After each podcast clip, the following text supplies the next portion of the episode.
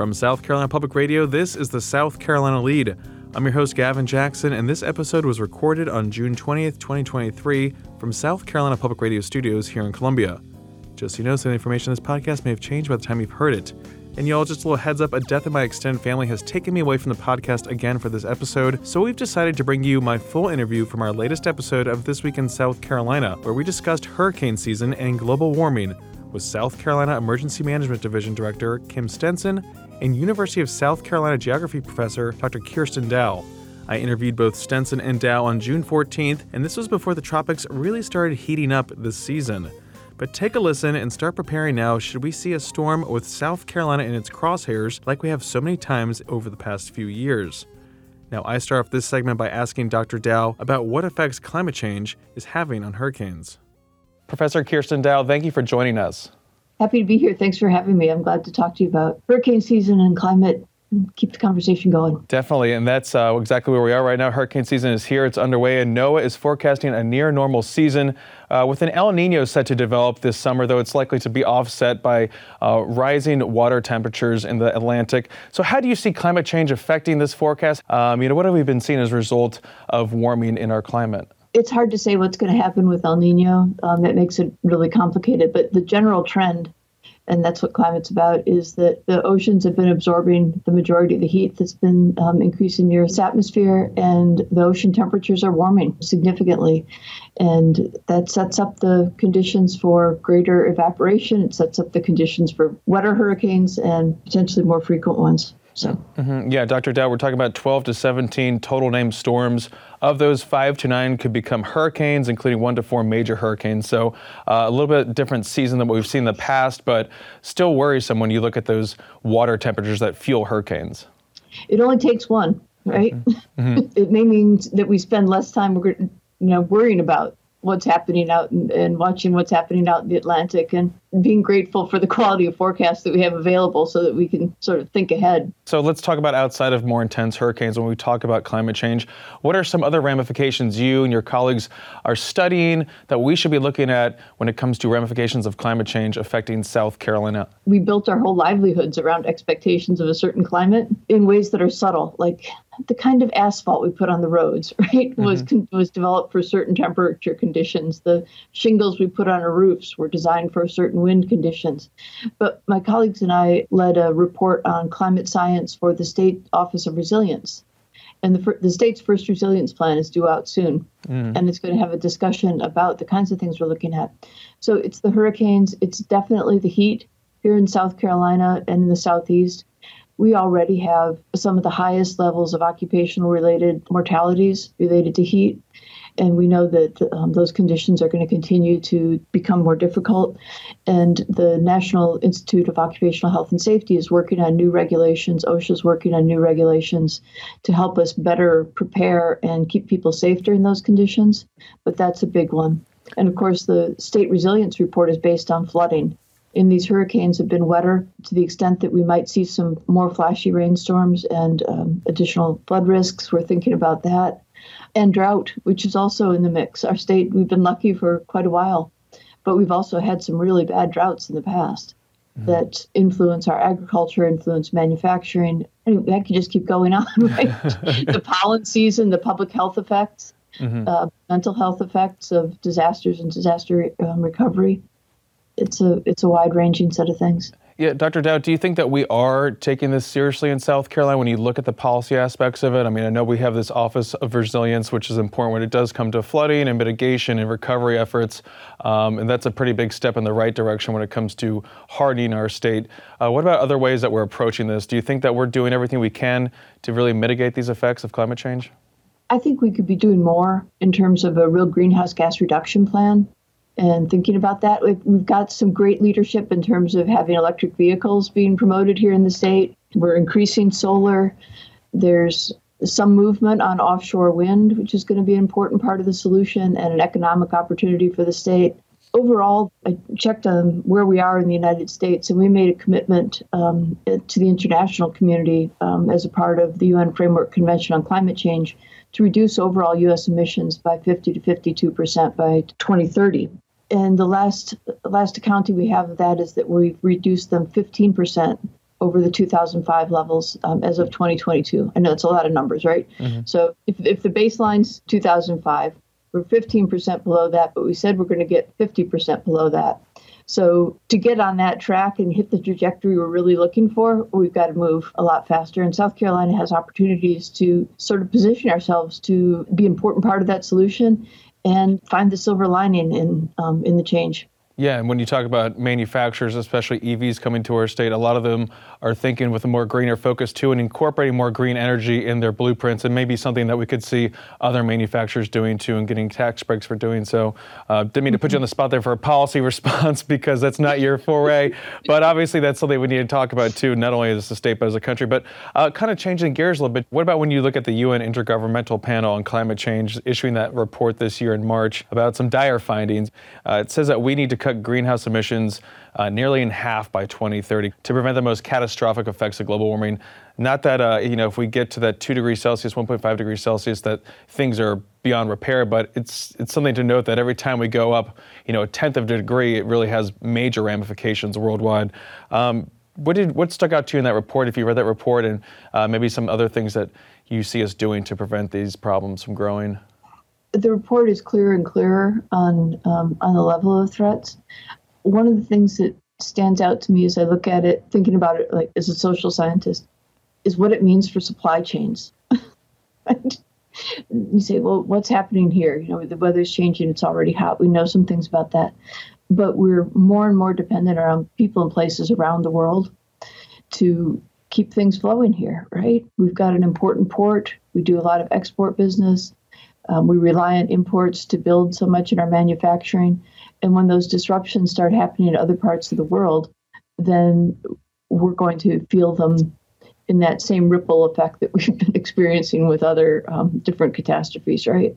Why do you think it's so hard for us to shift our thinking when it comes to climate change? I mean, do you still run into a lot of folks that deny climate change, or maybe they have different approaches to how it's being caused? I mean, uh, what needs to be done maybe for people to really deal with this more?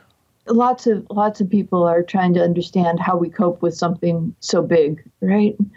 But I do think one of the important things to do is to continue to have the conversation. For a long time, it was too awkward to talk about it. You didn't want to get anybody upset. But now, one of the healthiest things we can do is actually get it out there and like, let's start to explore this. Keeping keeping silence on it is not going to make it better. We don't have to argue about why, but at some point we're going to have to figure out that there is an anthropogenic footprint. We're going to have to deal with it. But I would like to start having us think more about adaptation because we make infrastructure choices with 70 year lifetimes, right? MUSC, for instance, as they um, build downtown Charleston, they're making investments with long term infrastructure things, and they're thinking hard about this long term implications. And for those of us who you know, are resistant change is hard. So as we start thinking about these adjustments, taking, you know, breaking it down, you're not going to solve the whole thing with one particular big change, but incremental change that can add up. You know, you start with like a, a little bit of a wedge and you build it up and up and up until you actually, I can't do this for my camera, until you get a decent sized slope that gets you where you need to be, right? Mm-hmm. I think that that's a little less overwhelming knowing that there are solutions out there that can both help us adapt and help us reduce the greenhouse gas emissions that are driving the worst conditions.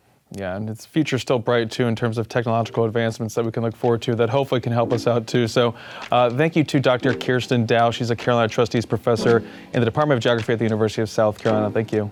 Thank you.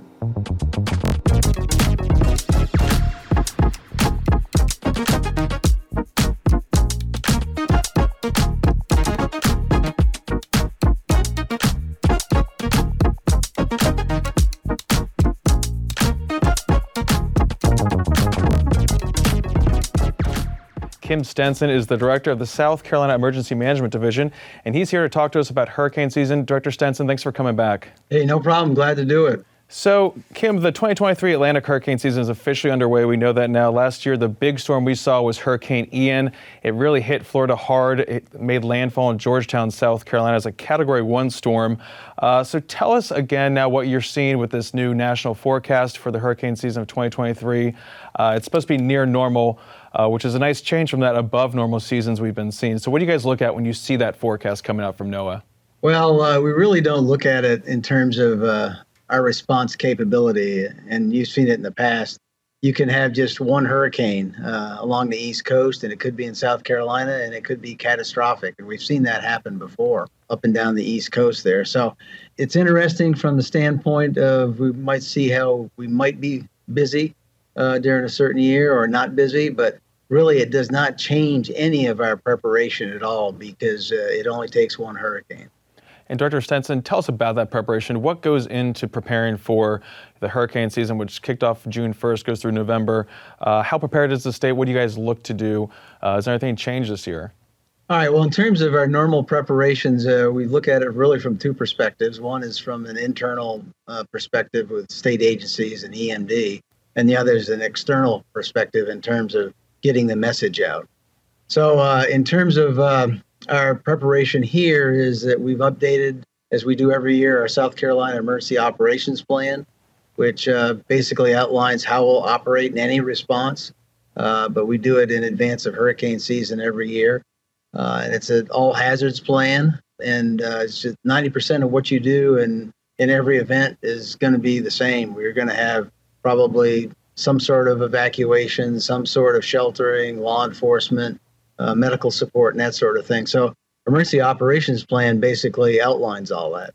The uh, the second piece of it is the hazard specific plans that we have, and one of them is the hurricane plan, and that's just been updated this year because that 90% for the state emergency operations plan handles about 90% of what we're going to do. Uh, but what about the 10%? And then that's the uh, the hurricane plan in this particular instance. So we've updated that. In terms of validation, uh, you know, generally we were validated last year with Hurricane Ian. We've had a number of hurricane events in the past, and our plans have stood up pretty well. Uh, we also have, in terms of the validation, uh, we do uh, exercises. We've had the uh, State Emergency Response Team, which is basically the state agencies that are going to respond to an event. Uh, we had a hurricane tabletop earlier this year. And then that was followed by last month, we had the governor's hurricane tabletop, where we had the governor and uh, state agency heads basically uh, briefing uh, the governor on their actions that they're going to take during the different phases that we'd have to go through.